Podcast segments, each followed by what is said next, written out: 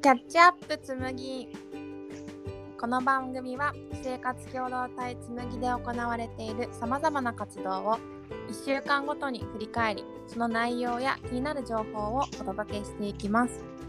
つむぎをより深く知ってもらいたまにはゲストもお呼びしながら楽しんでもらおうという企画です。第2回目のキャッチアップつむぎの時間です。パーソナリティを務めます株式会社つむぎの塚本さよ子と同じく株式会社つむぎの橋香代子です。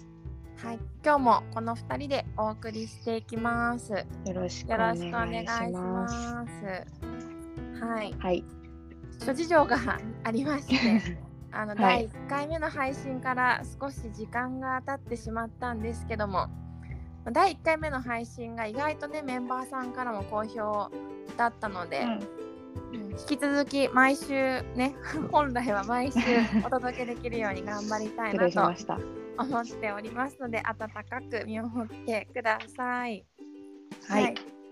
で今回がね初めて聞くっていう方もいるかなと思うので簡単にこのポッドキャストを始めたきっかけをお話ししたいなと思います。なぜこのポッドキャストを始めたかと言いますと本当に多種多様なお仕事をされているつむぎのメンバーさんなんですけど、まあ、皆さんがね忙しくて日々こう Slack で流れてくるつむぎの情報に追いつけないよという声がありましてなので音声で情報をお届けすることで通勤中や家事をしているちょっとした時間にキャッチアップしてもらおうという趣旨でスタートしております。今後はメンバーをゲストに呼んでおしゃべりする会も作っていけたらともあの思っているのでぜひお楽しみにしていてください。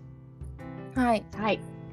ではかよこさん先はい週と今週の紬の出来事はいを。そうですね。振り返って2週間まとめいきたいて。なと思いますがまずコファーミングは田んぼの千葉が結構活発うんうに活動がすね。あるなと思うんですけど、ようやく稲刈りの時期になりましたので、ただその稲刈りの前に竹の切り出しという作業をやりました。先うんうんうん。先週かな？竹の切り出しは何でやるのかというとあの刈った稲をあのハゼがけって言って天日干しするんですけどなんかよくなん,、なんだろう見たことある風景かなと思うんですけど写真とかで。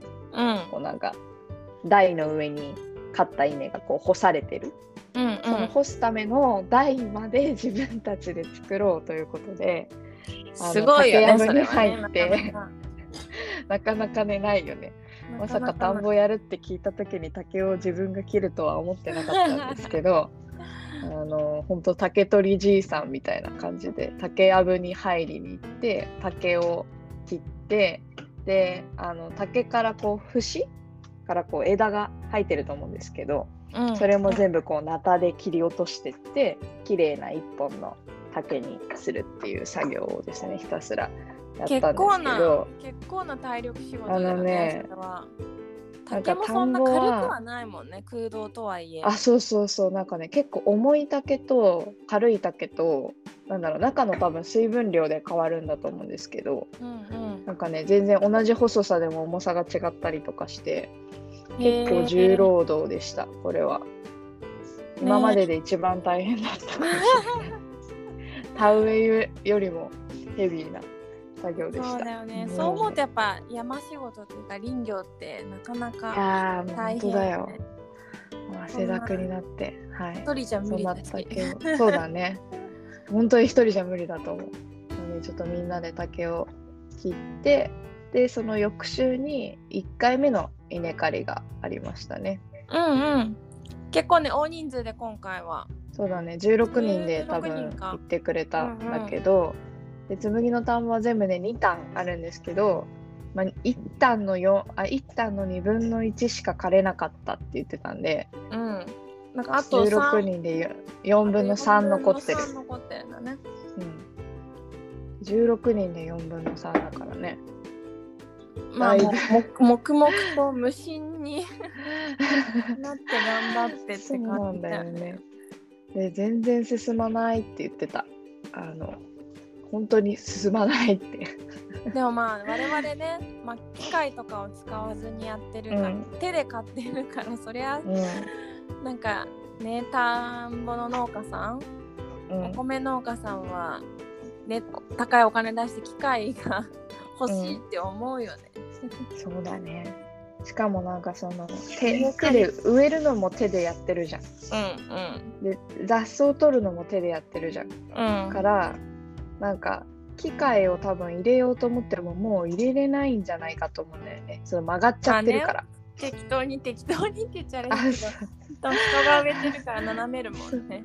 そう。だからちゃんとなんだろうな。刈る時もやっぱりちゃんとまっすぐに植えてないと人が通る道がなくなっちゃううんうん、うん。からまっすぐ植えないとダメだしで雑草もやっぱりちゃんと刈らないと、まあ当たり前なんですけどうん、ダメだし、え雑草刈らないとダメだなってなんか Slack にもさあのー感想書いてくれてたけど何がそれをそう思わせたの、2つあって稲の育成にかよこさんまた声が聞こえておりません。今聞こえますか？はい聞こえはいます、ごめんなさいね。はい。えっとね2つあってですね稲の育成に影響があるのとあと普通に刈りづらいっていう、うんうん。うん。っていうところだと思います。普通に雑刈る時に雑草が混じっちゃうっていうこと私仕もあの分けが大変なの。雑草抜きに行った時に思ったんですけどその、稲のなんだろうな明らかに植えたところと違うところに生えてれば雑草だってすぐ分かるんだけど、うんうん、本当に本当に稲と同じゼロ距離で生えてる雑草もいるのね。うんうんうん。でそれってもうなんかパッと見稲と見分けがつかないというかなんかうん。稲の振りみたいな感じでいるから。稲のふり 私は稲ですって雑草が生えてるってこと。でしょ感じで 生えてるから。でその子たちが多分取りきれなかったやつがいてそうするとあの稲を刈る時に一緒に刈らなきゃいけない。うん。で多分だけどちょっとまだ私行ってないんであれなんですけどその束が太ければ太いほど刈りづらいじゃん絶対、うんっていうところなんじゃないかなと。うん、なおるち。ゃんの文章を見て思いました。はい、ね、なんか第1回目の8月末にやった稲刈り以降ちょっと天気が悪くって今2回ほどね延期が稲刈りされちゃっているので。うん。なんであれなんですよね。来週も稲刈りデーを増やしてはいて。はい、ただちょっとまだ皆さんね急だったんでね。そうだね。まあ行ける人でね行けたらいいなとは思うんですけど、頑一張らねば程をお知らせしますと残りの日程が明日。うん。そして明後日。うん。で来週の火曜日9月7日水曜日9月8日金曜日9月10日。で、うん。あと本来であればあの脱穀をする予定だった9月12日うん日曜日かな、この日もあの稲刈りに当てようかっていう話をしています。うんうんうん。はい、はい。なんで9月前半はほぼ稲刈り いや美味しいお米食べるには家庭がね大変ですね本当に。頑張りましょう。頑張りましょう。はい。まあねでも成功うどくな生き方でいいよねなんか。雨の日は。雨だから。雨が大人しか本当にお家で仕事するみたいなうんスタイルになってきてるんで、私も本読んだりとかうね、ん、いいね。いいですね。素敵だと思います。はい。他にオンラインの方の講座毎月やっている中では対比の学校が第4回目かな、第4回目かな？うん、開催しましたねやりました。すごい興味深いぐ。らいうんまあ一番のメインテーマ回だったんじゃないかなとそうだね。一番今まで聞いてなかった人もこれを聞けばもうとりあえず全部わかるっていう回だったと 思いますね。はい生ゴミを実際に堆肥に変える、うんうん。まあにはどうすればいいのかっていう話の集約なんだけ。ど、コンポストって言っても本当にいろんなタイプのコンポストがうんうん。まあ過去にねいろいろ出てるんだなっていうのも知れたしでその、やっぱり生ゴミをやっぱ腐らせてしまううんでその腐らせたものをが肥料になるわけではないんだなっていうその仕組みとか。そうだね。そう結局腐ったものを土に入れても土はどんどんどんどんその悪い状態うん。でもナウシカの不快ですよね本当に。不快の世界になっていくみたいな感じなのでだから正しいある程度ちゃんと処理っていうものをしてあげなくちゃいけないんだなっていうのがこの回ですごく高谷さんの話ねを聞い説明て、でねうん。分かりましたね。わかりまあ、あとはねなんかその生ゴミをその堆肥にする意義みたいなところもちょっと話してくれたなとそうだ思ってねて、まあなんか生ゴミって家庭から出るゴミの可燃ゴミのうちの3割をなかなか占めていてだよねね結構多いよね。まあ、地域によって可燃ゴミのさ区分はちょっと変わってくるからさ。変わってくるしあとななんんだろう。言えないけど高谷さんが言ってて面白いなって思ったのは、うん。そのゴミ袋うんうん。あのね、都内私23区なんですけど あのゴミ袋は有料じゃないのね。無料なんですよ、うん。何でもプラスチックのそうですね。袋だったら。有料ではない。うん、もうなんか田舎とかだとその可燃ゴミ用のゴミ袋を買って捨てなきゃいけないっていうと地域もあるらしくて、うんうん。でも1枚100 500円とあれ？あ500円だったっ500け円だった気がする。100円じゃなかったっけ？うん。もう結構高かったんだよね。うん。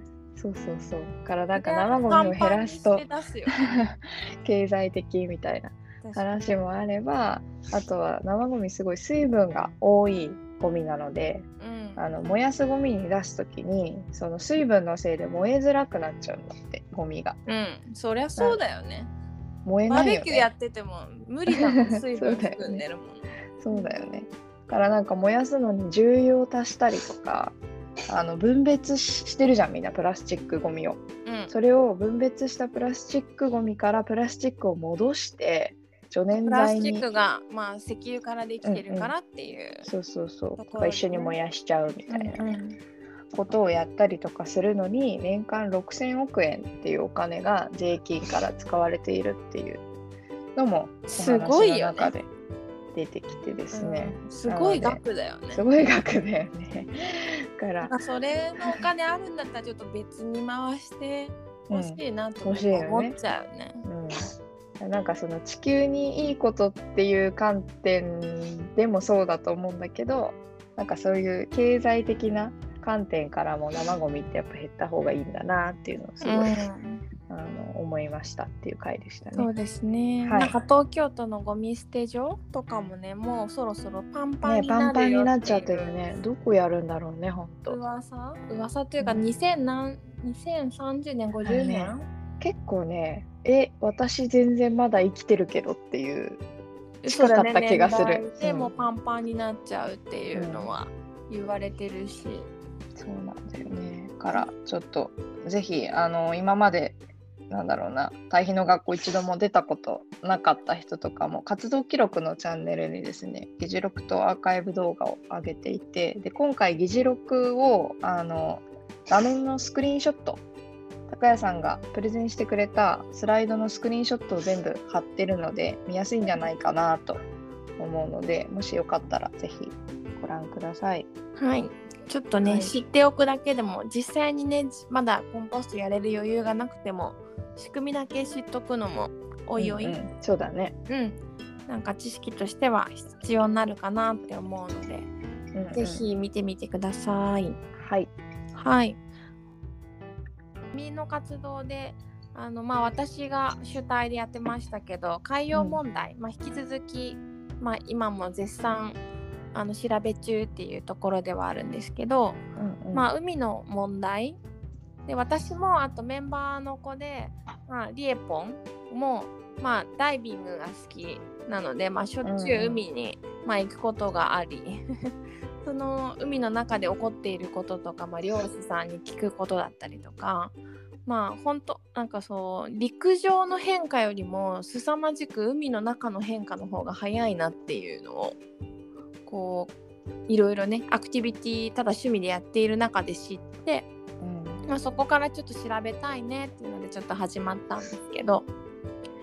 まあまあまあマイクロプラスチックに関して。まあまあまあはっきり言ってしまうと解明されてないっていうのが。まだ良くも悪くも分かってないって良くも悪く。も分かってないけど、まあ悪い方がまあ懸念はうんうん。高いっていう、うんまあ、感じでしたね。あとまあいろいろダンプカーとかねタンク石油のタンカーがたまにその海でその油をね重油とかをあ流してるよね。そう流しちゃったりとか事故でとか、なんかそういう映像もたまに見るんだけどでも、まあ、それももちろん海を汚している原因にはなるんだがうん。約まあ半分だねでも海の汚染問題の約半分ぐらいはその陸上からの汚染、うん。だからまあ人間がまあ生活をしている中で出てくる、まあ、生活排水のこともそうだし、うん。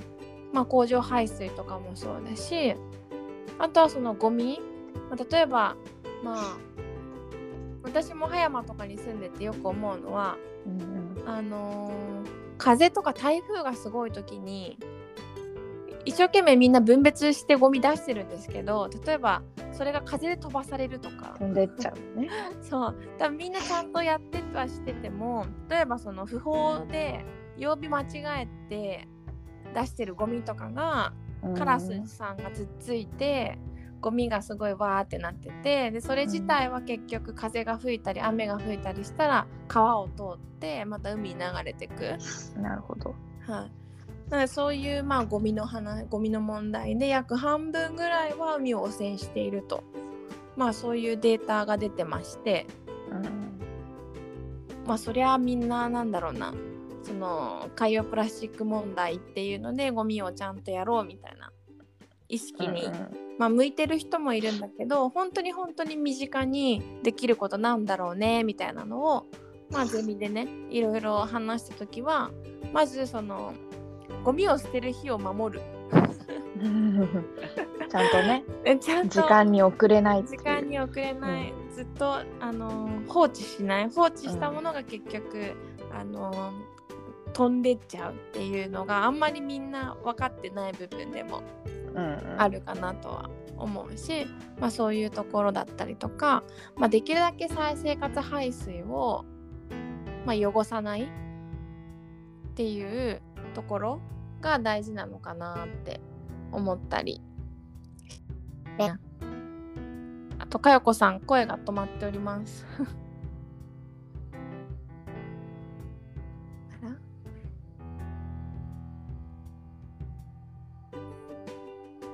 もしもーし。これ触ってないとダメなんだ。うん、ごめんなさいちゃんとお願いしま。ますせん。はい。はい、そんな感じで今ゼミは進んでまして、えっ、と今後はあのエコストアって言われるお店が結構できてるんですけど、うん。